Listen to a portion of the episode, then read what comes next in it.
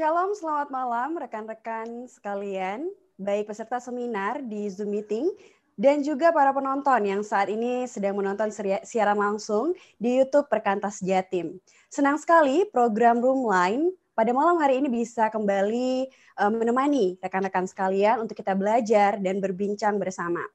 Room Line adalah ruang perbincangan secara online.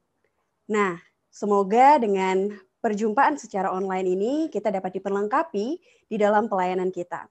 Dan tema pada malam hari ini adalah Leading in the Post-Pandemic World, Implications for Ministry, dengan pembicara Profesor Sen Senjaya PhD. Tidak berlama-lama lagi, saya serahkan kepada moderator kita pada malam hari ini, yaitu Kak Victor Kurniawan. Ya, terima kasih Noni sudah membuka uh, acara ini gitu ya. Dan tak lupa saya juga menyapa, menyambut kawan-kawan seperjuangan baik yang bergabung melalui room Zoom ini maupun yang menonton secara langsung melalui YouTube. Ya. Semoga sesi hari ini, seminar hari ini bisa menjadi berkat untuk kita semua. Nah, sekali lagi selamat datang di Room Line, ruang perjumpaan secara online dan hari ini kita akan secara khusus membahas satu tema yaitu Leading in the Post-Pandemic World Implication for Ministry dengan pembicara Bapak Senjaya. Nah, sebelum kita memulai uh, penyampaian materi, kita terlebih dahulu berdoa. Saya minta dengan kasih Kak Milhan untuk memimpin kita di dalam doa. Mari kita berdoa. Kami bersyukur Tuhan di malam yang indah ini, kami semua boleh berkumpul, terutama rekan-rekan dari Perkantas Jawa Timur, dari seluruh tim regional, sebagai tim pengurus yang ada, baik itu pelayanan siswa, mahasiswa, alumni, staff, juga para board. Kami ucap syukur Tuhan, dari kami bisa berkumpul di tengah kondisi pandemi ini. Juga ada teman-teman yang boleh join di YouTube bersama untuk boleh menikmati sesi pembinaan kali ini. Kami mengucap syukur Tuhan untuk segala karuniamu yang sudah boleh engkau hadirkan di dalam hidup ini, sehingga kami terus bisa menjalani hari-hari ini di tengah situasi yang tidak bisa kami prediksi, tengah situasi yang menjadi kekhawatiran kita bersama. Kami berdoa Tuhan, biarlah melalui seluruh pandemi yang boleh kami jalani ini Tuhan, kami boleh melihat akan karyamu, dan kami terus boleh melihat akan pengharapan akan Engkau. Sehingga hidup kami terus boleh berfokus, dan hidup kami terus boleh melihat apa apa yang ingin Engkau kerjakan Tuhan bagi setiap kami terutama melalui tema ini kami merindukan bahwa selesai dari pandemi ini kami semua bisa membawa arah baru Tuhan terutama di dalam pelayanan yang sedang kami kerjakan baik untuk perkantas maupun untuk pelayanan-pelayanan lain yang ikut terlibat di dalam sesi pembinaan bersama ini Tuhan.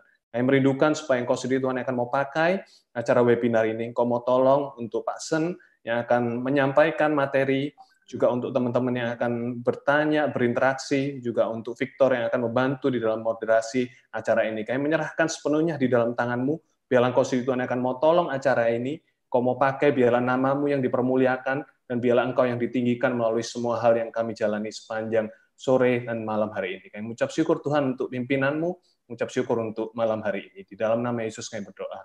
Amin. Ya, terima kasih Kak Milhan. Nah, sebelum Pak Sen menyampaikan uh, materinya, saya ingin terlebih dahulu memperkenalkan Pak Sen Senjaya. Pak Sen Senjaya adalah seorang dosen leadership di Swinburne Business School, Australia. Dia meraih gelar PhD dalam bidang servant leadership dari Monash University di tahun 2005. Pak Sen juga melayani sebagai penatua dan teaching pastor Jemaat Indonesia di Scots Presbyterian Church, Melbourne, Australia. Pasen juga seorang penulis buku yang sangat produktif. Ada beberapa judul buku yang cukup terkenal, misalnya Personal and Organizational Excellence through, through Servant Leadership, diterbitkan Springer tahun 2015. Kemudian Jadilah Pemimpin bagi Kristus, Perkantas, diterbitkan oleh Perkantas tahun 2016. Dan Leadership Rhythm, Routledge 2019. Nah, di bidang pengajaran, Eh, Pak Sen banyak melatih pemimpin puncak dari perusahaan, pemerintah, universitas, sekolah, dan gereja di Australia, Amerika, China, dan Indonesia. Dan kualitas pengajarannya telah mendapat banyak penghargaan. Yang terakhir adalah Australian and New Zealand Academy of Management Best Educator Award, Award 2017. Nah, kita sambut sama-sama Pak Sesenjaya. Dan untuk kesempatan selanjutnya saya persilahkan Pak Sens untuk menyampaikan materi. Terima kasih. Terima kasih untuk perkenalannya dan selamat malam. Shalom semuanya. Saudara, saya uh, sudah di Melbourne. Ini perkenalan sedikit sebelum kita mulai masuk ke materi. Uh, lebih dari 20 tahun sekarang. Tadinya ke sini untuk uh, studi S2, lalu nyantol sampai sekarang. Dan uh, di sini sudah setengah 10 malam, 9.40 tepatnya. Dan, dan cuacanya cukup dingin, uh, 8 derajat gitu ya. Um, jadi doakan supaya saya nggak kedinginan dan nggak ngantuk selama membawakan seminar ini. Uh, saudara, terima kasih untuk kesempatan bisa sharing satu topik yang setiap hari hampir menjadi bahan pemikiran saya waktu di kelas mengajar ataupun dalam uh, penelitian sebagai uh, peneliti di bidang leadership. Saya ingin menyampaikan satu tema yang didiskusikan dengan Pak Yusuf, yaitu bagaimana kita memimpin di era pandemi bahkan sesudahnya.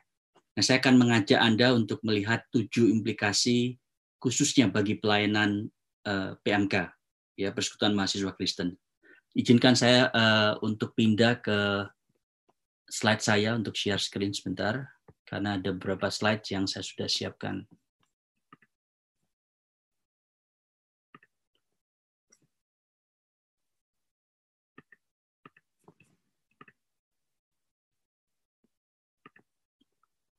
Oke. Okay.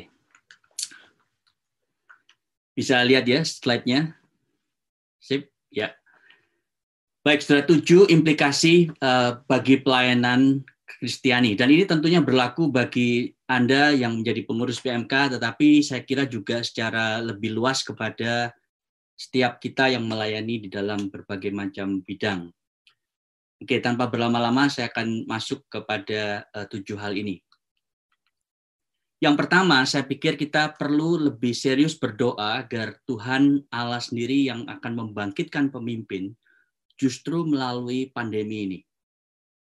Karena kalau kita melihat pola di Alkitab, begitu banyak pemimpin yang Tuhan bangkitkan itu di masa krisis, ya. Salah satu contohnya yang jelas adalah uh, Musa. Ya, Musa itu Tuhan panggil pada waktu ada krisis, yaitu bangsa Israel yang sangat menderita di bawah pemerintahan Mesir. Dan jelas sekali bahwa tanpa ada krisis itu mungkin Tuhan Allah tidak akan membangkitkan Musa. Dan ini terus berlanjut sampai bahkan di era setelah uh, di luar Alkitab.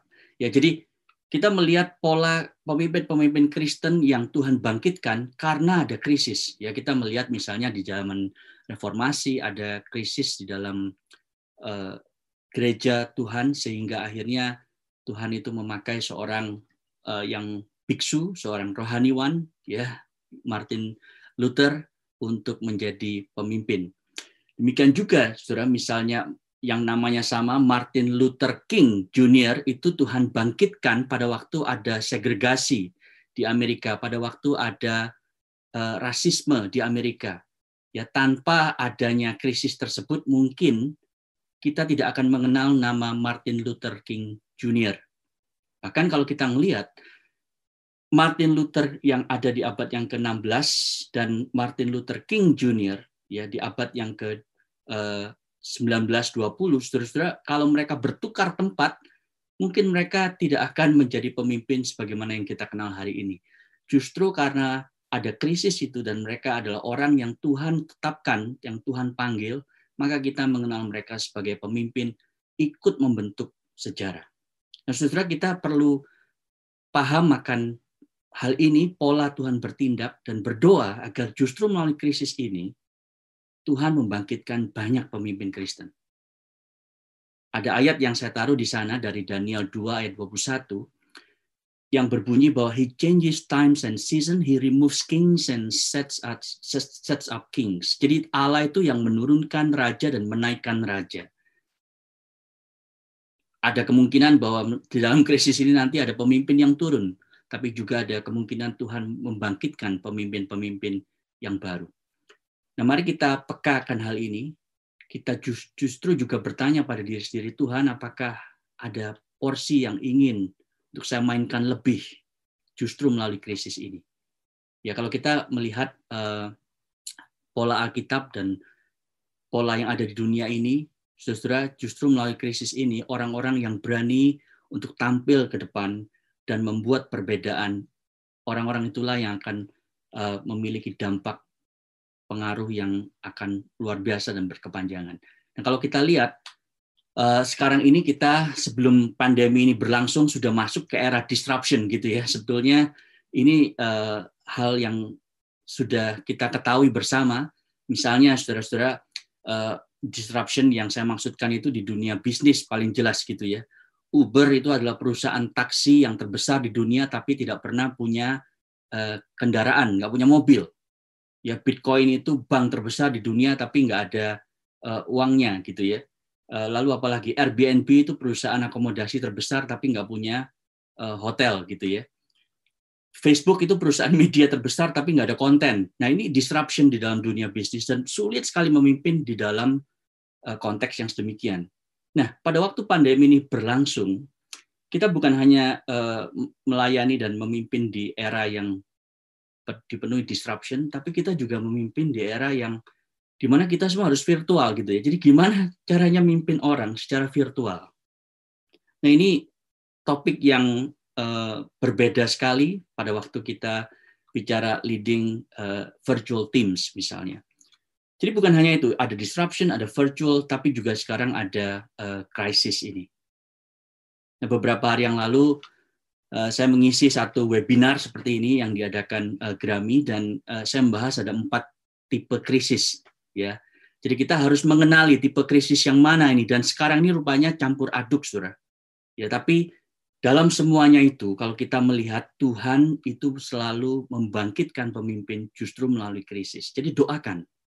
Doakan untuk diri Anda, doakan untuk orang-orang yang Anda layani di kampus. Itu yang pertama. Oke, yang yang kedua. Pada waktu kita melayani eh, orang-orang yang Tuhan percayakan kepada kita, mari kita menunjukkan empati. Nah, cara kita menunjukkan empati itu adalah dengan mudah sebetulnya, yaitu jadilah orang yang punya curiosity, keingintahuan. Ya artinya Anda melakukan check-ins, Anda bertanya kepada mereka. Dan hari ini banyak masalah yang dialami oleh orang-orang karena eh, masa eh, isolation ini, masa lockdown ini. Masalah yang pertama, yang paling besar yang dialami banyak mahasiswa Indonesia di Australia ini, dan saya tahu ini karena eh, beberapa waktu lalu Ibu Konjen di Melbourne itu mengumpulkan para dosen Indonesia di Victoria di Victorian State ini dan dia mengatakan dari survei yang dilakukan KJRI Melbourne mahasiswa Indonesia itu punya problem utama adalah loneliness selama pandemi ini. Jadi khususnya uh, mereka yang tinggal sendirian gitu ya. Nah di Indonesia saya kira ini juga terjadi. Jadi cobalah uh, bertanya, cobalah menawarkan uh, bantuan gitu. Nah, tentunya kita harus ingat bahwa the most loving thing we can do itu adalah bukan ketemu mereka dan berdoa face to face, tapi mungkin melalui sarana teknologi uh, seperti ini, Zoom, Skype, eh, WA call dan seterusnya. Mungkin mereka mengalami uh, conflicting demands gitu ya, khususnya mereka yang harus di rumah, kemudian harus tambah kerjaan lain yaitu jadi guru bagi anak-anak mereka, sehingga akhirnya mereka tidak bisa fokus eh, di dalam pekerjaan mereka padahal ada tuntutan-tuntutan kerja. Um, itu yang saya alami sendiri uh, di di sini di Melbourne karena uh, dua anak kami sekolah dari rumah. Saya bekerja, istri juga bekerja sehingga kami harus terus uh, berpikir bagaimana hari per hari ke hari itu bisa kami lewati ya ada berbagai isu lain, ada internet issues karena sekarang semua pakai Zoom. Setiap kali kita uh, ada empat Zoom meeting yang bersamaan, kita bingung nih ruangannya dan internet capability-nya dan seterusnya. Uh, kemudian banyak orang yang kesulitan tidur di masa isolasi ini karena stres dan seterusnya. Jadi ada banyak hal yang membutuhkan orang-orang yang peduli. Ya, saya, kira salah satu ciri kepemimpinan Kristen yang baik itu adalah kita punya empati, mencoba untuk memahami permasalahan orang lain dan mencoba menawarkan bantuan. Ini kelihatannya simple, tetapi ini kurang dilakukan dengan intensional, ya, dengan uh, intensif sehingga banyak orang-orang yang tidak terjangkau karena mereka tidak pernah ditelepon atau ditanya. Jadi kalau Anda di kampus punya beberapa anak di dalam KTB, jangan lupa untuk bertanya kepada mereka. Kalau bisa itu terjadi beberapa hari sekali atau setiap hari. Itu yang kedua. Yang ketiga, kita harus mencoba untuk membangun uh, resilience. Ya, resilience itu kalau dibahasakan uh, secara sederhana kemampuan untuk bangkit lagi dari kesulitan. Gitu ya. Nah, Saudara ini tiga hal yang menolong menurut Martin Seligman seorang uh, psikolog yang banyak berkecimpung di positif psikologi. Saya tidak percaya 100% tidak setuju dengan semua uh, hal yang diajarkan oleh positif psikologi, tapi ini salah satu yang saya kira sangat baik. Ya, jadi Martin Seligman itu uh, berkata bahwa banyak orang sulit untuk bisa bangkit kembali dari berbagai masalah hidupnya karena tiga hal ini. Yang pertama, personalisasi, yang kedua permanen problemnya, dan yang ketiga itu pervasif, jadi eh, berdampak ke semua area. Nah, saya beri contoh misalnya, mungkin Anda ketemu dengan orang yang kehilangan pekerjaan, gitu ya, selama COVID-19 ini. Nah, biasanya orang-orang yang sulit untuk bisa recover, untuk bisa resilient, itu adalah orang yang berkata begini, aduh saya kehilangan pekerjaan karena salah saya. Karena saya ini adalah orang, kalau dibanding kolega saya, saya bukan orang yang capable. Itu sebabnya saya dipecat. Itu sebabnya saya kehilangan pekerjaan. Nah ini tendensi untuk membuat masalah itu adalah masalah pribadi. Padahal belum tentu, karena sering kali yang terjadi adalah perusahaannya dalam kondisi Eh, keuangan yang sulit sehingga mau tidak mau mereka harus melakukan uh, pemecatan gitu. Jadi bukan masalah personal gitu, tetapi orang ini berpikir ini adalah salah saya karena saya ini dibanding orang lain saya tidak mampu, saya tidak capable. Nah, yang kedua, dia berpikir bahwa saya tidak akan pernah dapat pekerjaan lagi. Ya, karena saya sekarang sudah kehilangan pekerjaan dan kemungkinan akan nganggur selama Eh, enam bulan, satu tahun, dan akan sulit dapat pekerjaan tahun depan. Nah, jadi dia melihat masalah hidupnya itu selalu permanen. Nah, yang lebih parah kalau dia juga melihat bahwa ini akan mempengaruhi seluruh area hidup saya. Jadi misalnya dia bilang begini, saya ini sudah jadi ayah kurang uh, baik gitu. Sekarang saya kehilangan pekerjaan. Memang saya ini tidak becus dalam banyak hal. Nah, jadi saudara-saudara, akhirnya kalau tiga ini digabungkan dia akan merasa bahwa masalah ini masalah personal ini tidak akan berakhir dan ini akan terjadi dalam seluruh hidup saya sehingga sekarang hidup saya hancur. Nah, kita harus membantu mereka untuk melihat bahwa tidak semua masalah itu karena salah dia. Ya, yang kedua, eh, tidak semua masalah itu akan terus-menerus terjadi karena kita tahu secara logis bahwa krisis ini akan berlalu entah kapan kita nggak tahu. Tapi yang jelas dalam waktu tiga bulan ke depan, enam bulan ke depan, mungkin kita masih akan terus bergulat dengan krisis ini. Tapi tidak akan terus selamanya. Karena sudah ada lebih dari 10 kali pandemi terjadi di dalam sejarah dunia dan itu toh akan berakhir. Dan yang ketiga tentunya ini hanya area pekerjaanmu yang hilang. Tetapi semua peran lain yang kau miliki itu nggak akan hilang gitu. Jadi ini adalah model yang baik. Eh, mari kita bantu teman-teman yang mengalami kesulitan, misalnya kehilangan eh, pekerjaan. Oke, itu yang ketiga. Sekarang yang keempat. Nah, yang keempat adalah uh, discipleship making itu sekarang menjadi jauh lebih penting. Ya, uh, saya menggumuli ini waktu ada seorang rekan yang memberitahu saya bahwa di buku Trellis and the Vine, buku ini ditulis tahun 2009. Dan kalau Anda melihat uh, slide tersebut, kalau Anda baca itu ya, ada satu paragraf yang cukup menyentak sudah waktu dibaca sekarang karena di tahun 2009 mereka tulisnya sudah begini. Bayangkan ya kalau ada pandemi yang melanda seluruh uh, atau bagian dunia di mana engkau hidup dan tidak boleh ada perkumpulan orang lebih dari tiga uh, orang di satu tempat ya dan itu akan terjadi selama 18 bulan.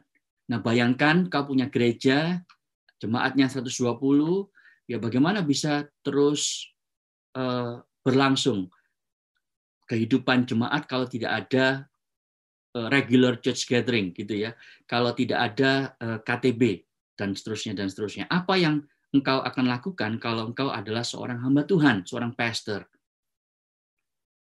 Nah, saudara, jawabannya itu uh, saya tidak taruh di sana semuanya karena terlalu banyak. Nanti anda tidak bisa lihat karena terlalu kecil tulisannya. Tetapi dia kemudian menulis uh, mereka Colin Marshall dan Tony Payne pengarangnya bahwa ini akan di, bisa ditanggulangi kalau kita dengan sengaja melatih orang untuk mengerti firman Tuhan dengan baik dan bisa menasehati mengajar orang lain. Ya jadi discipleship making itu penting dan krisis ini mengkonfirmasi pentingnya setiap orang Kristen itu menjadi dewasa, pentingnya setiap orang Kristen itu cakap mengajar orang lain, pentingnya seorang Kristen itu mampu untuk menolong orang lain semakin sempurna di dalam Kristus. Nah, lalu dua pengarang ini bertanya begini. Setelah 18 bulan itu selesai, ya, tidak ada lagi larangan untuk berkumpul dan Anda boleh kembali Eh, melakukan kebaktian minggu dan semua kegiatan gereja, apa sekarang yang akan dilakukan berbeda? Nah, banyak uh, diskusi yang terjadi beberapa minggu belakangan ini mengarah kepada pertanyaan ini sebetulnya. Apakah setelah semua ini selesai, semua kembali ya saya tidak bisa mengatakan normal karena tidak ada lagi normal setelah krisis ini. Tetapi setelah semua eh, larangan bertemu ini selesai dan kita kembali ke masa hampir sama seperti sebelum krisis ini terjadi, apakah kita sebagai orang Kristen, sebagai gereja Tuhan akan melakukan hal yang sama lagi dan sama lagi? Katanya Albert Einstein itu pernah menulis, insanity is doing the same thing over and over again and expect a different result. Jadi sebuah kegilaan kalau kita tuh melakukan hal yang sama berulang kali, tapi kemudian berharap hasil yang berbeda. Nah, saya kira yang harus berbeda adalah kita harus lebih intensional menciptakan, melahirkan murid Kristus. Nah, dari murid inilah kemudian kita tahu bahwa setiap orang percaya dimampukan untuk saling melayani, tidak tergantung kepada pemimpin ya, yang kita miliki. Jadi ini yang keempat dan saya kira ini penting dan uh, saya yakin uh, Perkantas sudah melakukan ini, tetapi krisis ini saya ingin menggarisbawahi, mengkonfirmasi pentingnya discipleship making. Yang kelima,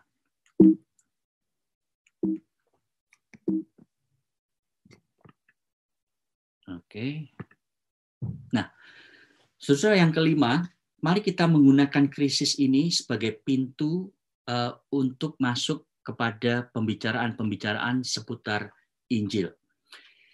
Nah ini uh, saya jelaskan cukup panjang lebar di dalam buku yang terakhir yang saya tulis dan diterbitkan Desember 2019 eh, kemarin, Leadership Reform saya ingin menggarisbawahi saudara-saudara bahwa krisis ini pada waktu banyak orang mengalami hal yang penting dalam hidupnya itu tiba-tiba mendadak hilang. Saudara, kesempatan yang baik untuk kita itu memperkenalkan Kristus. Kesempatan yang baik untuk membawa orang Kristen lebih sungguh-sungguh uh, kepada Kristus Yesus. Nah, uh, ada banyak masalah yang bisa kita bahas, tetapi saya ingin membahas uh, tiga hal saja. Ya, ini uh, slide-nya saya mesti pakai manual sekarang karena mungkin ini saya baterainya habis. Saudara, menurut uh, pembicaraan ini bukan survei secara akademis gitu ya, tetapi menurut pembicaraan dan artikel-artikel yang saya baca ada tiga masalah uh, umum yang terjadi yang dialami banyak orang selama uh, COVID-19 ini. Nah, bagaimana saudara Injil ini kita bisa sampaikan pada mereka di tengah-tengah situasi yang sedemikian?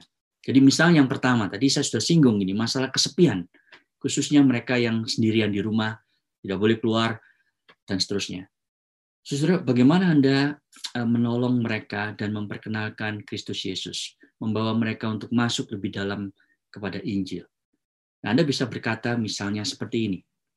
Kalau dia sharing misalnya bahwa, aduh saya ini eh, kesepian sekali, saya ini merasa, kenapa ya kok saya ini sendirian gitu.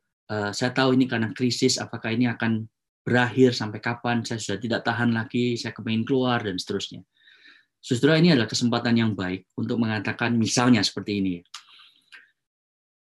Kesepian itu adalah satu bukti bahwa memang kita diciptakan oleh Tuhan Allah sebagai makhluk sosial.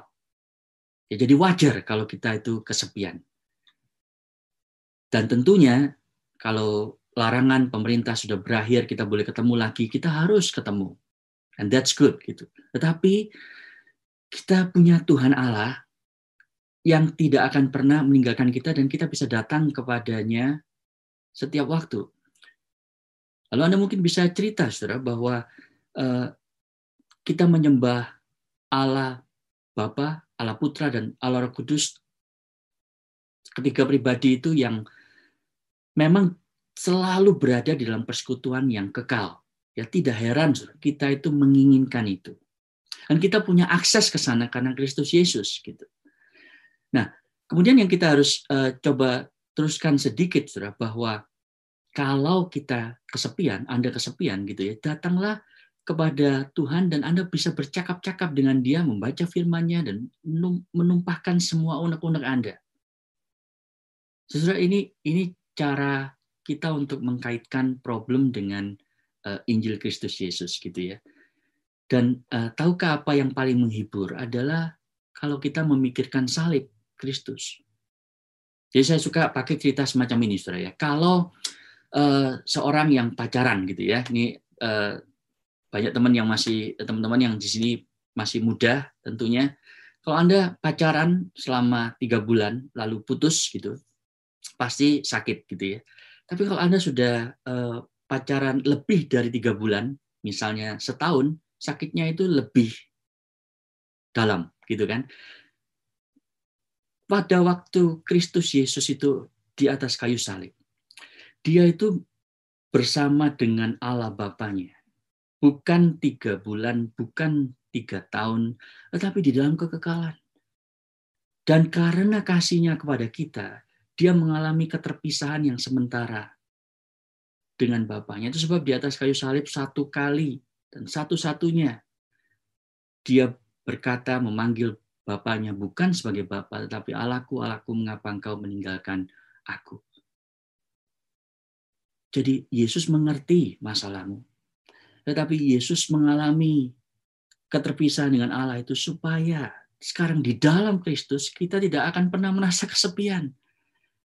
Di dalam Kristus kita tidak akan pernah ditolak oleh Allah pada waktu kita datang kepadanya di dalam doa.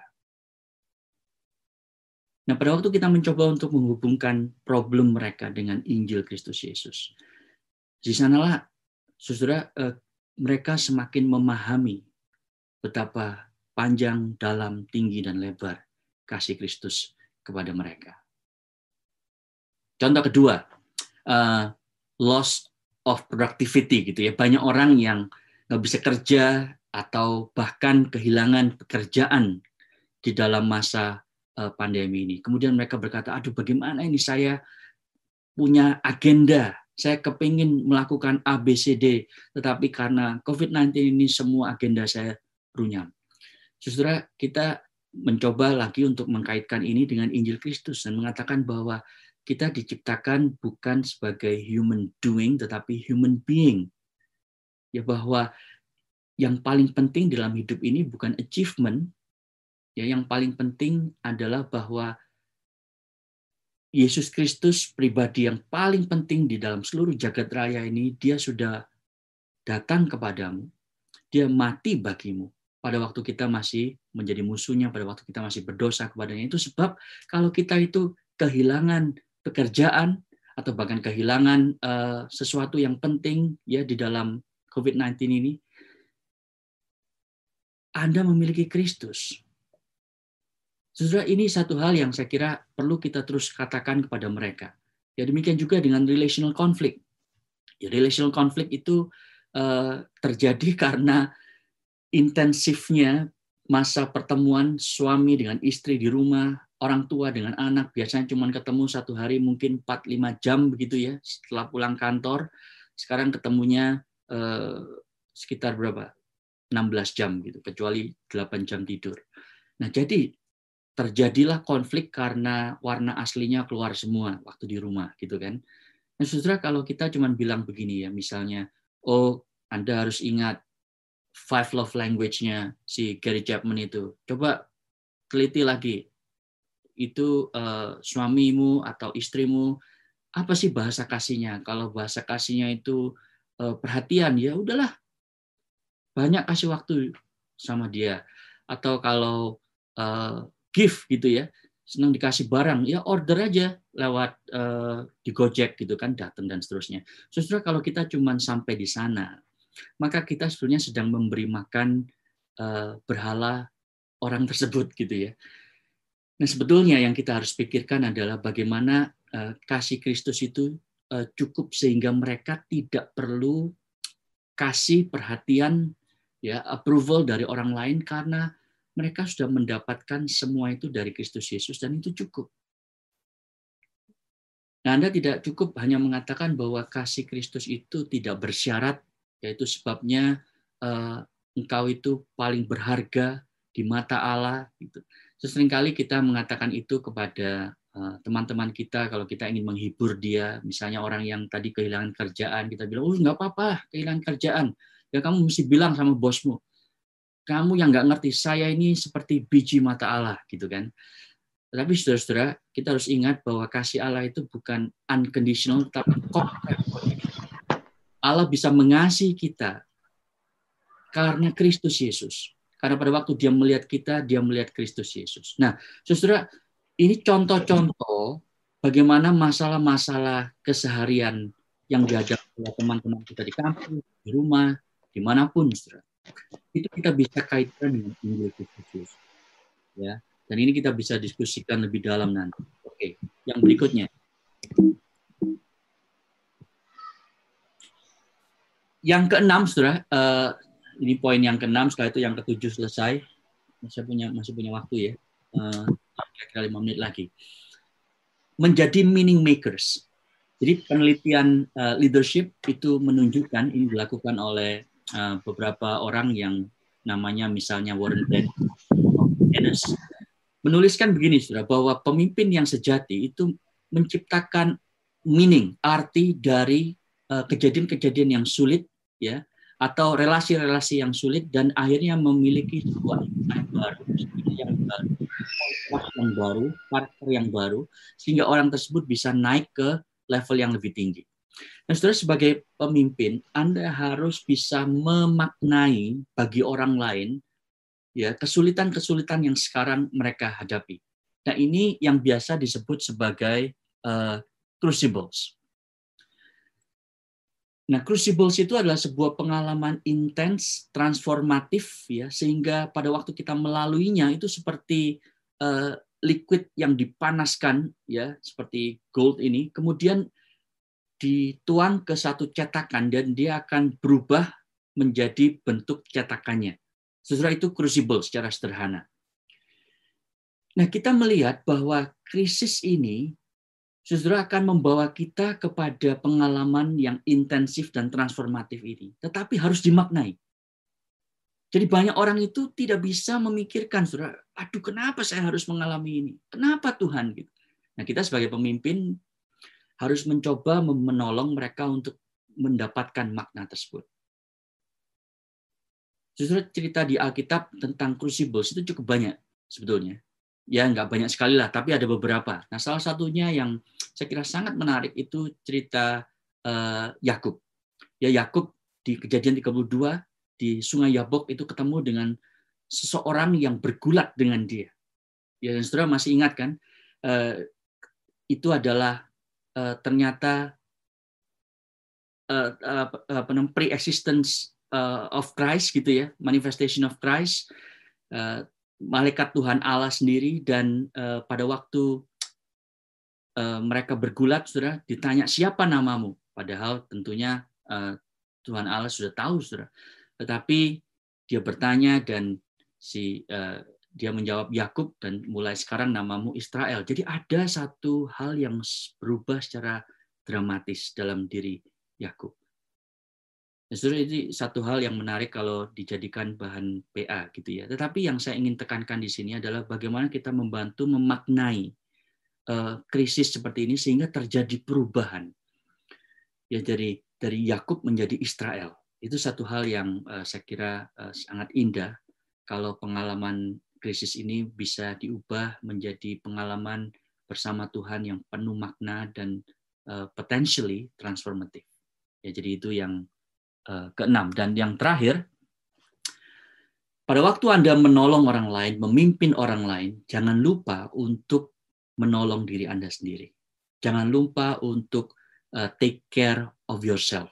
Nah ini yang sering kali dilupakan pemimpin sehingga kenapa akhirnya banyak pemimpin yang stres, depresi, burnout, Ya, ini sangat penting saya kira dan di masa krisis ini khususnya banyak orang yang merasa aduh saya sebagai pemimpin dipercaya oleh Tuhan eh, peran ini saya harus berbuat lebih.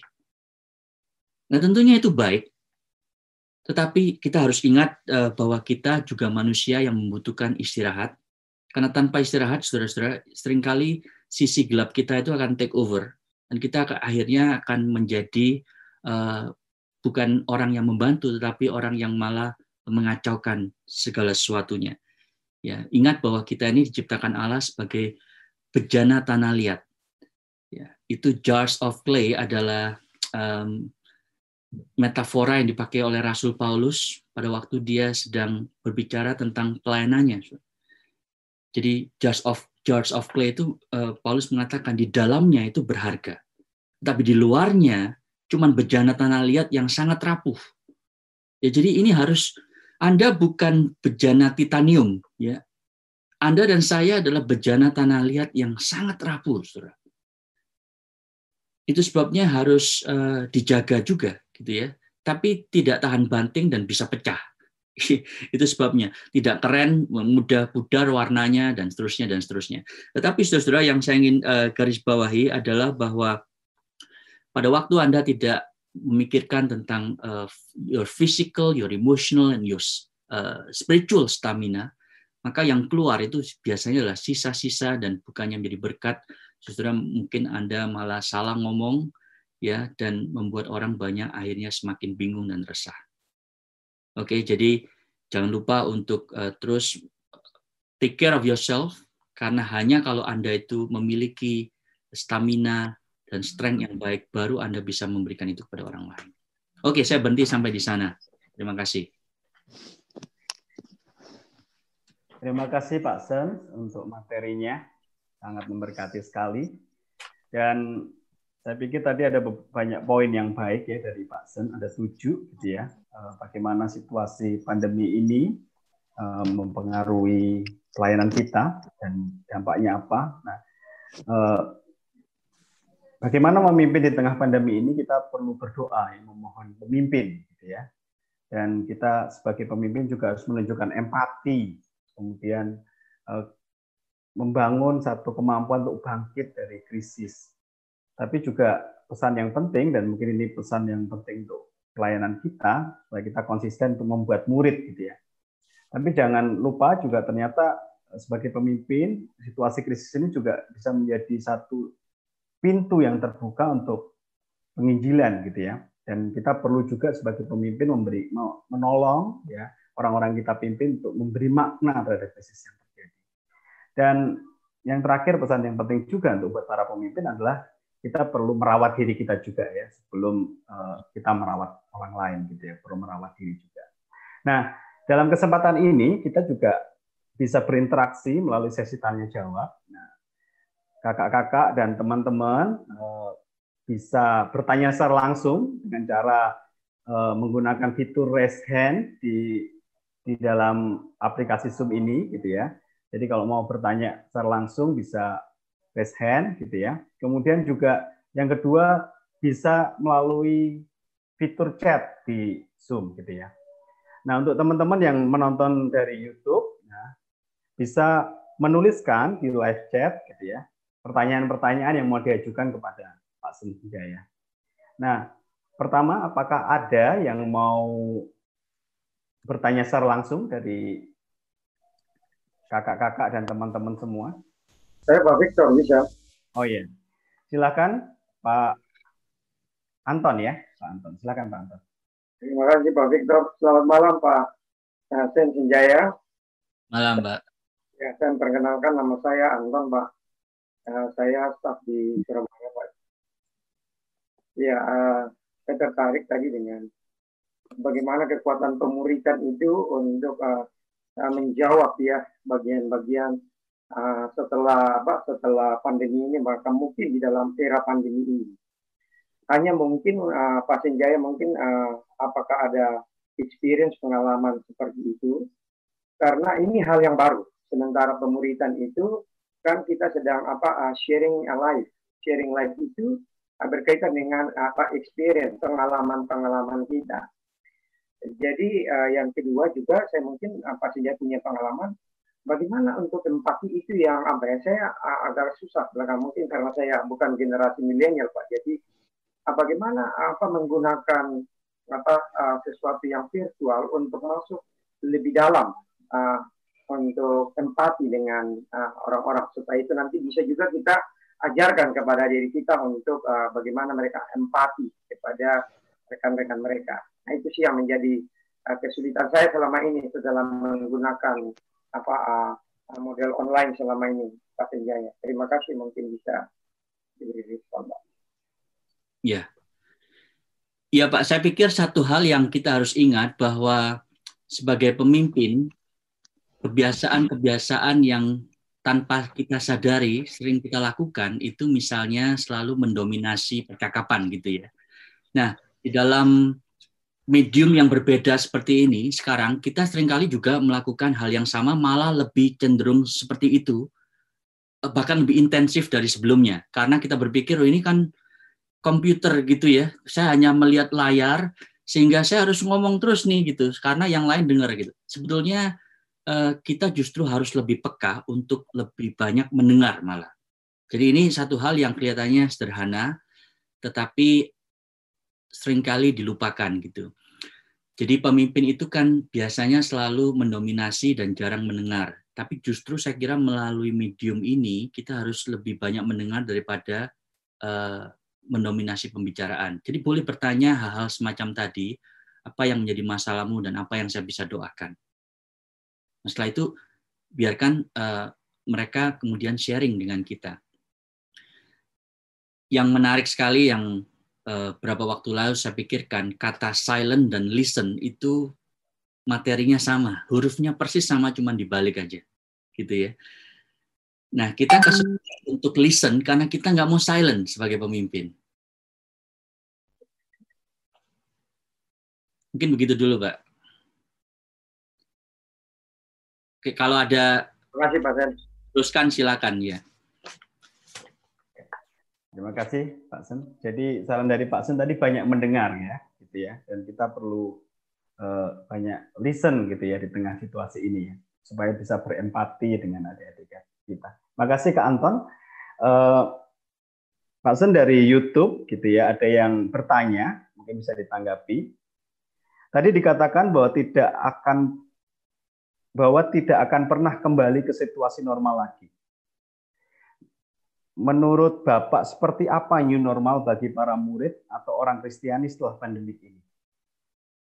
Ya, salah satu yang jelas Pak, eh, bagi gereja misalnya, bahwa ternyata live streaming ini satu hal yang sebetulnya Tuhan sudah sediakan teknologinya dari sejak mungkin 10 tahun yang lalu, tetapi mayoritas gereja itu belum uh, memakainya uh, beberapa secara mayoritas bahkan itu sama sekali nggak pernah live streaming gitu ya.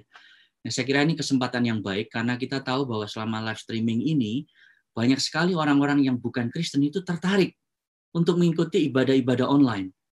Ya mereka juga berpikir begini, daripada nganggur di rumah, saya coba dengerin lah, ini ada orang yang khotbah, apa sih yang dibicarain gitu, apa sih yang suka diajarkan oleh para hamba Tuhan. Nah jadi ini kesempatan yang baik sebetulnya, uh, karena kesempatan-kesempatan penginjilan itu tiba-tiba terbuka secara hampir natural. Gitu. Nah itu yang pertama. Tentunya yang kedua ada berbagai macam Eh, kesempatan-kesempatan yang baru gitu ya di di di era setelah pandemi ini yang orang masih tidak mengerti dengan jelas apa. Jadi kemarin tuh saya menjelaskan dalam satu webinar yang lain bahwa kita ini masuk ke dalam satu era yang uh, bersifat complicated gitu ya. Complicated itu artinya gini, uh, misalnya kalau kita kembali anak-anak boleh masuk sekolah, apakah langsung masuk semua ataukah dibatasi? Di dalam kelas itu hanya 10 orang dulu. Nah, kalau 10 orang dulu berarti duduknya harus pisah-pisah gitu kan. Nah, ataukah nanti eh, kita ini akan model sekolahnya cuma dua hari, ya dua hari masuk, dua hari di rumah gitu, sehari libur. Nah, kerja empat hari sekarang sudah banyak sekali dibicarakan dan bahkan research itu menunjukkan begini, Pak. Eh, ternyata orang itu produktif dari 8 jam kerja sehari, itu mungkin cuma sekitar dua jam.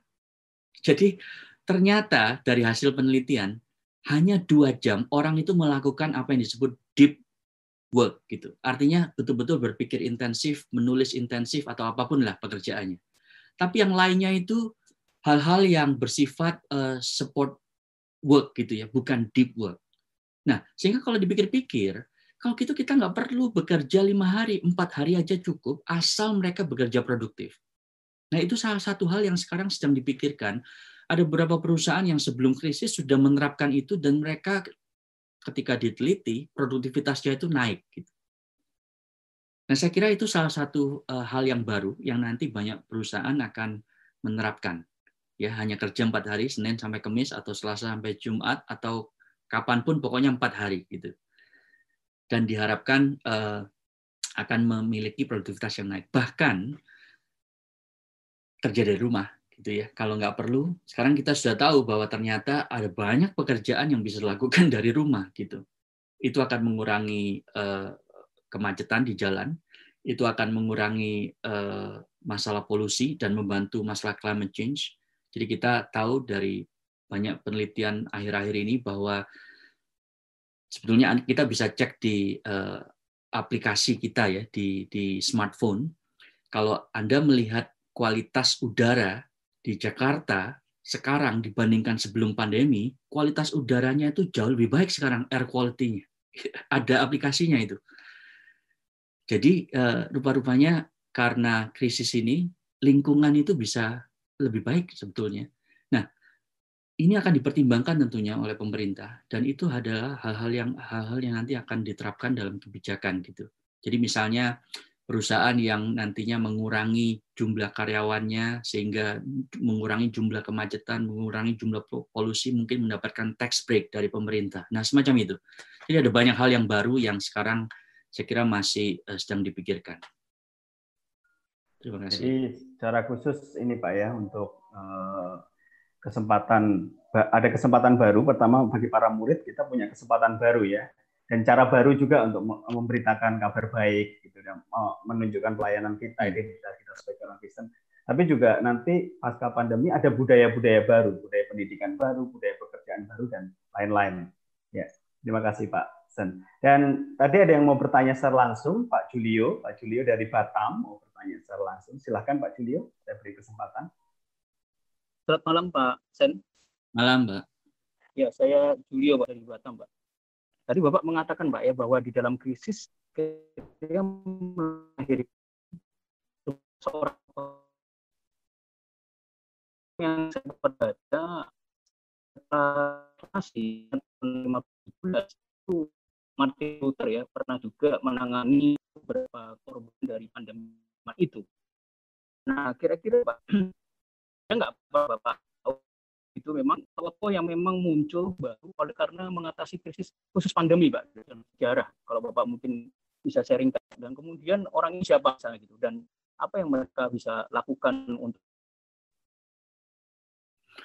Ya, sore ini internetnya apakah internet saya ya. atau saya tapi tidak benar jelas. Jadi apakah yang dilakukan tokoh-tokoh di dalam sejarah pada waktu pandemi itu ya pertanyaannya, Mbak? Ya, Julio. Tadi juga terputus, Pak, di sini. Jadi kurang terlalu jelas juga. Apakah pertanyaannya adalah bagaimana atau apa yang dilakukan para tokoh-tokoh dalam sejarah selama masa pandemi?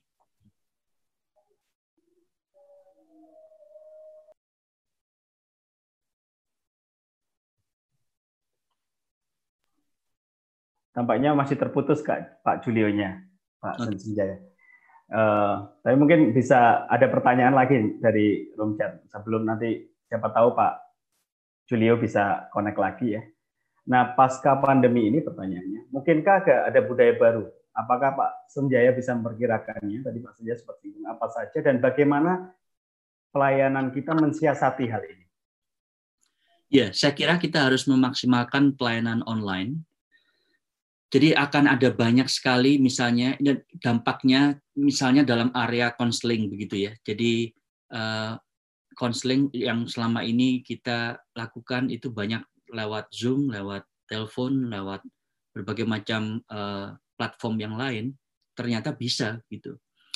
Dan ini akhirnya membuka kesempatan yang besar sekali kepada bukan hanya orang-orang yang sudah kita layani, tapi siapa saja yang membutuhkan. Gitu. Jadi kita harus memikirkan uh, opportunities yang ada, tapi kita juga harus memikirkan bagaimana memperlengkapi orang-orang ini untuk siap uh, dealing dengan orang-orang yang bukan Kristen. Nah, misalnya skill-skill uh, apologetika itu saya kira nanti akan jauh lebih penting karena di dalam masa pandemi ini banyak sekali isu-isu misalnya tentang kematian uh, itu dipertanyakan gitu ya. Bagaimana kita siap menjawab tentang kejahatan Nah, semua itu saya pikir kita harus semakin uh, peka dan tahu bagaimana mempersiapkan diri dan mempersiapkan orang lain. Nah, itu saya kira beberapa hal yang yang penting. Uh, yang lain tentunya dalam hal kepemimpinan, ya bagaimana kita bisa melakukan apa yang biasa disebut sebagai adaptive uh, leadership gitu. Nah, salah satu skillnya misalnya system thinking ya biasanya memang ini diberikan dalam bentuk workshop gitu. Jadi bagaimana berpikir di level sistemik gitu. Karena yang terjadi sekarang di dalam pandemi ini kita tahu tidak linear gitu. Jadi tidak ada cause and effect. Cause and effect itu kan kalau krisis misalnya begini ya, kita berkata, oh ini problemnya A, kalau kita kasih solusi A, pasti hasilnya nanti A begitu ya. Jadi kita sudah tahu nih ada ada cause and effect yang jelas. Nah, tapi di dalam uh, chaotic situation seperti ini, cause and effect-nya itu nggak nggak nggak akan kita tahu ketahui dengan jelas gitu. Nah sehingga kita perlu uh, berpikir secara sistemik, kita perlu mengerti scenario planning misalnya, belajar untuk membuat skenario.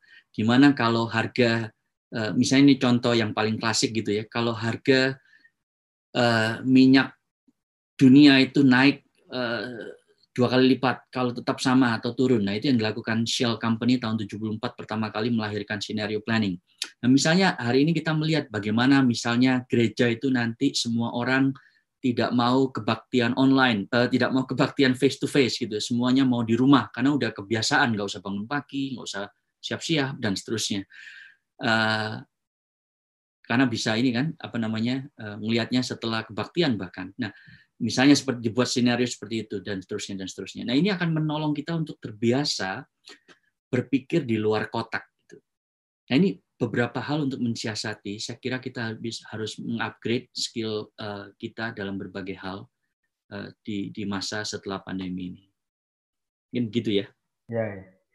Jadi ke depan Eh, peluang pelayanan online makin besar, Pak ya, dan perlu akhirnya butuh banyak kemampuan yang dikembangkan, diupgrade supaya bisa menjawab kebutuhan dan juga berpikir kreatif, ada leadership, ada banyak sekali ya skenario planning yang perlu dipelajari sehingga pada akhirnya bisa uh, apa namanya masuk ke dalam dunia yang setelah pandemi nanti. Ya. Yeah. Nah kemudian ada pertanyaan lain Pak dari uh, pemirsa di YouTube ya. Bagaimana langkah praktis bagi kita sebagai pemimpin untuk dapat menciptakan makna dari krisis pandemi COVID dan mentransfer makna itu pada orang yang kita pimpin? Ini pertanyaannya. Ya, jadi jadi uh, Tuhan itu kan selalu kita percaya dia bekerja selalu bekerja berintervensi dalam kehidupan setiap anaknya gitu. Nah, kita tentu tidak tahu apa yang dia maksudkan kepada setiap orang. Bahkan sering kali kita tidak tahu apa yang Tuhan inginkan dari krisis yang kita alami gitu. Tetapi kita mencoba untuk menolong orang tersebut untuk menggumulinya bersama dengan Tuhan. Jadi untuk masuk ke dalam proses. Jadi gini, tugas kita bukan sebetulnya uh, waktu saya berkata meaning makers untuk memberikan jawaban. Oh, saya kira kalau kamu menderita ini karena kamu ada dosa, itu seperti teman-temannya Ayub gitu kan yang salah. Tetapi kita mencoba untuk membawa mereka masuk ke dalam sebuah makna, dalam artian itu ada sesuatu yang baik yang Tuhan sedang kerjakan melalui krisis ini bagimu gitu. Nah, sehingga bagaimana dia terus masuk ke dalam uh, crucibles. Crucible experience itu seperti Yakub, dia harus bergulat dengan Allah, dia harus mencoba untuk bertanya dan merenungkan kembali apa yang penting dalam hidupnya. Nah, seperti itu. Jadi meaning makers dalam artian menolong mereka untuk masuk di dalam proses pergulatan dengan Allah. Bertanya, dan mempertanyakan ulang siapa dirinya, kenapa dia ada di dunia ini, ya apa yang penting dalam hidupnya. Selama ini mungkin fokusnya salah, nah itu ditata ulang. Nah, itu yang saya maksud. Jadi bukan kita kasih makna ya Pak ya, tapi menjadi teman perjalanan rohani untuk Betul. dia dan menemukan makna itu. Nah, ya. Nah, ini ada yang mau bertanya secara langsung Pak dari Cendana Nababan dari Malang. Ya silahkan Cendana untuk memberikan pertanyaannya.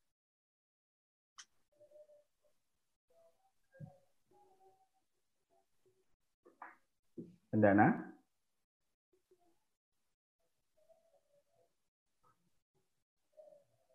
Ya. Tampak Oh ya, sudah. Silakan Cendana.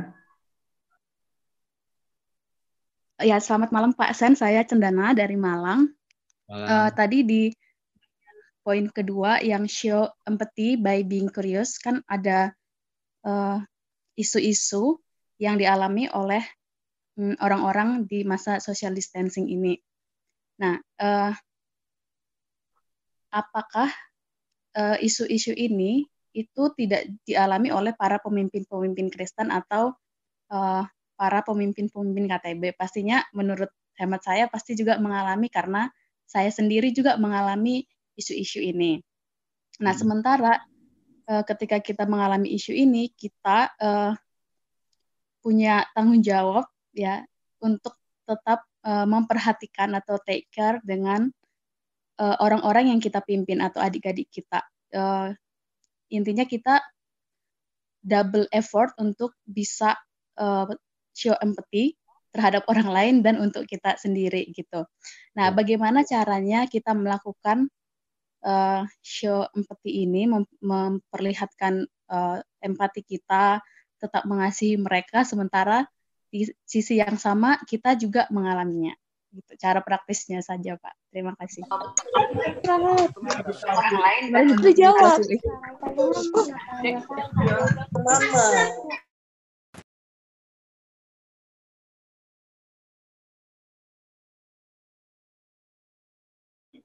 Ya, silakan Pak Senjaya. Ya, semua ikut unmute tadi ya. yang menolong saya pikir dalam hal ini menjawab pertanyaan tadi adalah konsep uh, wounded healer yang di, pernah ditulis oleh Henry Nguyen gitu ya. Jadi kita itu pada waktu menolong bukan berarti kita kemudian tidak perlu ditolong atau sudah uh, mendapat pertolongan, belum tentu gitu. Jadi jangan lupa uh, konsep pelayanan Kristiani ya itu adalah bahwa kita itu ikut masuk ke dalam dunia di mana uh, orang itu ada. Karena itu yang Yesus lakukan, berinkarnasi gitu ya. Oleh bilur-bilurnya kita sembuh gitu.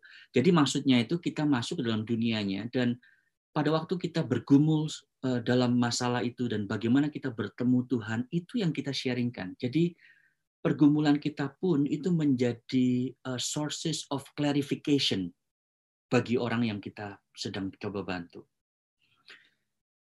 Pertanyaan yang saya kira paling sederhana dan uh, efektif itu adalah apa yang saya bisa doakan bagi bagi kamu. Nah, kemudian dia cerita apa yang jadi masalahnya. Nah, sering kali kemudian orang yang sudah cerita, dia tanya, bagaimana dengan kakak sendiri? Nah, biasanya kita sulit untuk kemudian kita sendiri untuk cerita masalah kita. Ya karena kita pikir, ah udah deh nggak usah tahu, oh kamu nggak bisa bantu dan seterusnya. Tetapi pada waktu kita sendiri menceritakan pergumulan kita, bagaimana kita uh, gagal, bagaimana kita itu ditolong Allah untuk kesekian kalinya, itu menjadi sources of clarification, menolong mereka sendiri. Gitu. Jadi Eh, saya kira justru melalui kelemahan kita belajar untuk menjadi vulnerable. Kita harus merengkuh kerentanan, gitu ya.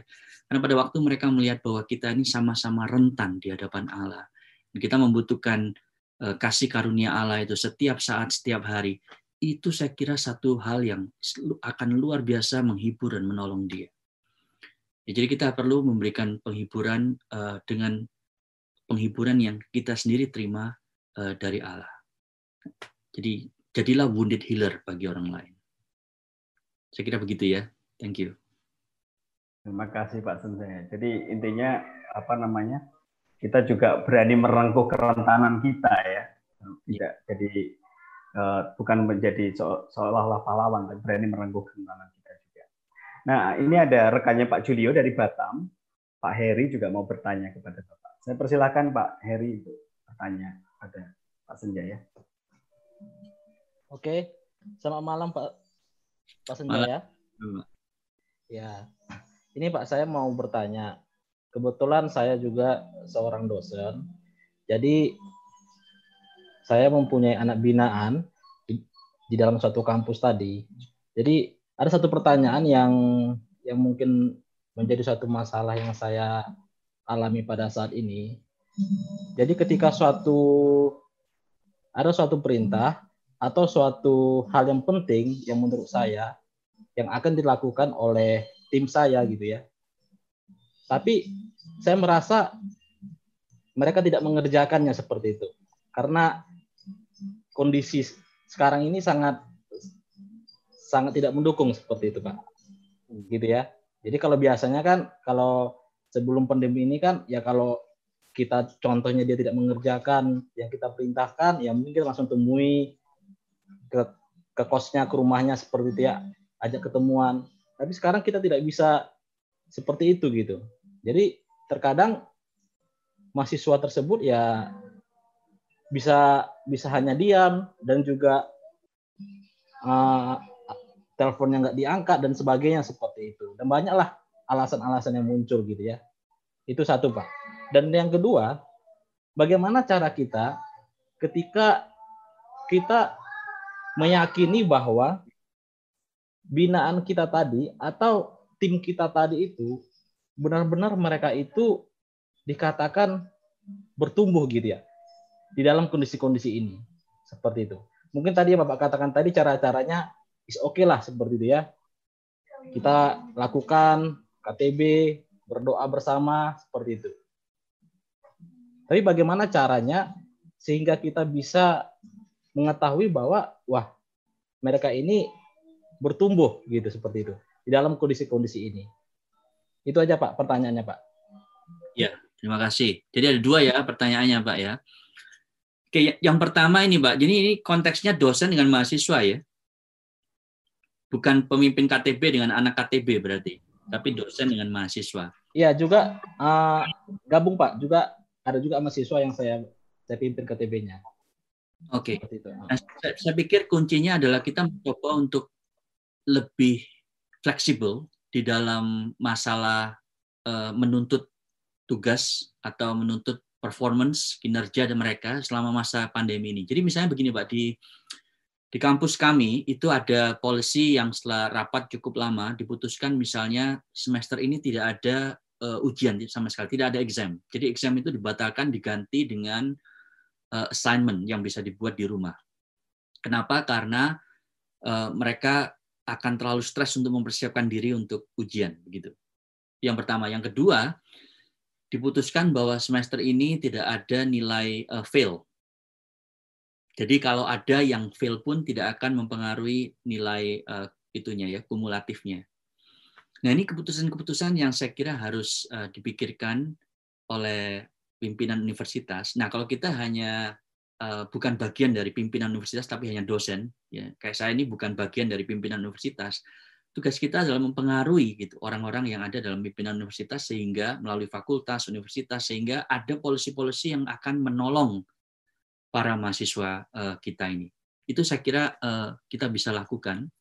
Dan seharusnya universitas itu lebih peka terhadap hal-hal ini. Jadi membantunya itu di level pribadi. Yang yang ketiga yang dilakukan oleh universitas tempat saya bekerja itu adalah memberikan bantuan uh, materi gitu bantuan uang. Jadi uh, ada sekitar uh, eh, 3 juta dolar yang disediakan untuk membantu semua mahasiswa yang membutuhkan. Tentu ada prasyarat apa yang harus diberikan sehingga bantuan itu turun gitu ya. Tapi maksud saya kita sebagai dosen harus menolong untuk menyuarakan ini ke atas gitu. Itu yang kita bisa lakukan secara struktural saya pikir Nah, yang kedua pertanyaannya uh, adalah tentang bagaimana kita bisa mengukur pertumbuhan mereka. Saya kira kita harus adakan program sama-sama, Pak. Jadi yang kami coba lakukan di gereja dengan uh, rekan saya pendeta Christian Tirta yang melayani itu ada program baca Injil sama-sama gitu ya, membaca uh, Alkitab sama-sama gitu. Sehingga itu pun dilakukan sama-sama gitu. Sehingga ada kemajuan-kemajuan yang bisa terukur. Gitu. Jadi bisa diadakan proyek baca buku, uh, uh, proyek untuk memahami satu apa ya konsep tertentu yang tadinya sulit karena sekarang lebih banyak waktu di rumah gitu. Tapi itu dilakukan secara bersama-sama, dibahas bersama-sama sehingga kemajuannya itu terukur. Jadi saya kira kuncinya itu loh, accountability-nya tetap ada. Karena kalau tidak ada akuntabilitas memang akan sulit terlalu banyak godaan kita hanya main sosial media kita hanya nonton film dan dan seterusnya dan seterusnya. Maka mesti ada accountability. Yaitu sekali lagi kan sebenarnya accountability itu kan sudah embedded ya di dalam KTP sudah sudah ada lah secara uh, apa ya secara strukturalnya gitu ya di dalam KTP sehingga itu hanya perlu diaktifkan aja. Karena jangan lupa memang di dalam masa krisis ini kalau kita menuruti keinginan hati kita, pasti kita maunya santai dan akhirnya setelah sebulan berlalu, dua bulan berlalu uh, lockdown ini, social distancing, kita akhirnya tidak menemukan adanya pertumbuhan apa-apa di dalam you know, masalah emosi, masalah spiritual dan seterusnya. Jadi perlu ada accountability. Itu saya kira kata kuncinya. Terima kasih. Ya, terima kasih Pak Senjaya uh, untuk uh, responnya tadi ya. Dan masih ada banyak pertanyaan sebenarnya, tetapi waktu kita terbatas, sangat disayangkan sekali, gitu ya. Jadi minta maaf untuk rekan-rekan yang mungkin sudah menyampaikan pertanyaan, tapi belum bisa dijawab oleh Pak Senjaya hari ini. Dan mungkin uh, mengakhiri sesi kita, Pak Senjaya ada closing statement yang mau disampaikan kepada pelayanan perkantor dan di Indonesia juga.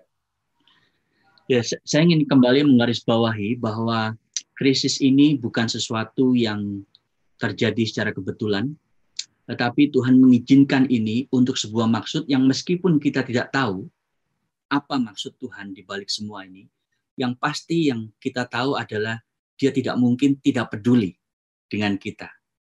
Kenapa? Karena dia sudah mengirimkan anaknya yang tunggal, Tuhan Yesus Kristus untuk mati bagi kita di atas kayu salib. Itu berarti dia peduli dengan segala hal yang kita alami uh, di dalam dunia ini. Nah, itu sebabnya pada waktu kita mengalami penderitaan dalam berbagai bentuk dan level apa pun, ya, jadikan ini sebagai satu uh, crucible event, satu kesempatan untuk kita itu dibentuk dengan lebih serius untuk menjadi berkat yang lebih besar lagi setelah masa pandemi ini.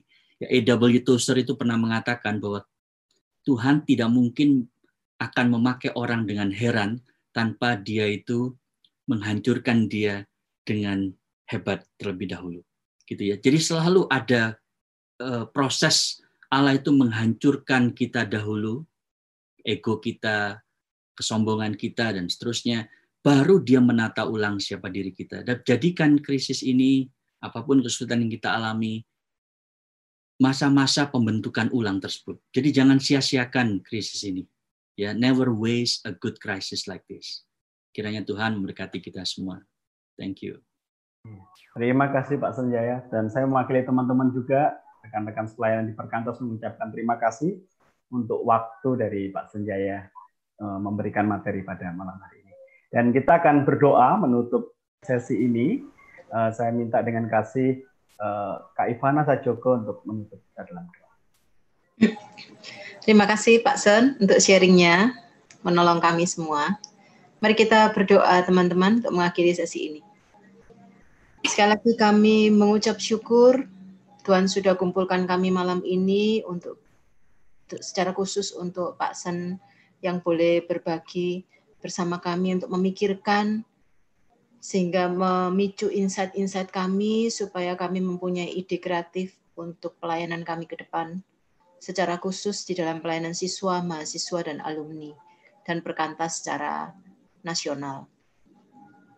Tuhan terima kasih, kami percaya Engkau pasti memberikan hikmat kepada setiap kami, teman-teman, baik di Surabaya, di kota-kota yang ada dalam regional Jawa Timur, agar memikirkan lebih jauh ya Tuhan.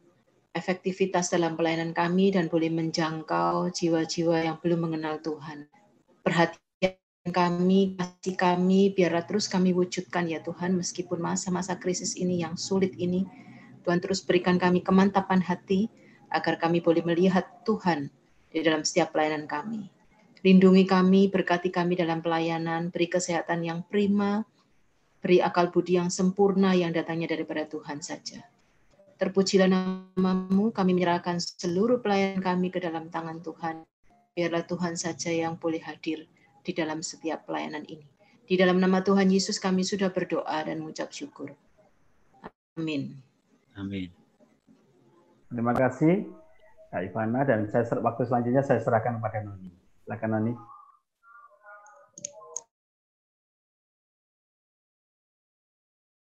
Ya. Terima kasih kepada teman-teman yang sudah uh, ikut serta dalam menonton siaran live di YouTube. Dan terima kasih juga kepada Pak Sen Senjaya tentunya yang sudah memberikan materi kepada kita. Berikut ada pengumuman teman-teman, ada salah satu tulisan dari Pak Sen yang akan segera diterbitkan ke dalam bahasa Indonesia oleh Literatur Perkantas Jatim. Ya, ini judul bukunya. Silahkan nantikan dan teman-teman juga bisa melakukan pre-order begitu ya.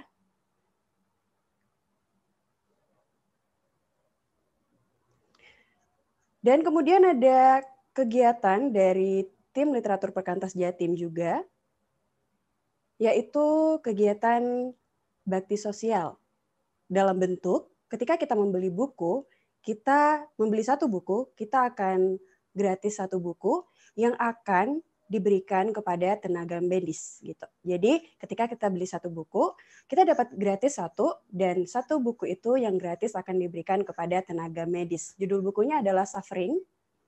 Penulisnya Paul David Triff. Ya. Info pembelian eh, rekan-rekan bisa membelinya di Tokopedia, Shopee, di web Literatur Perkantas dan juga pada nomor yang tertera di layar teman-teman semuanya.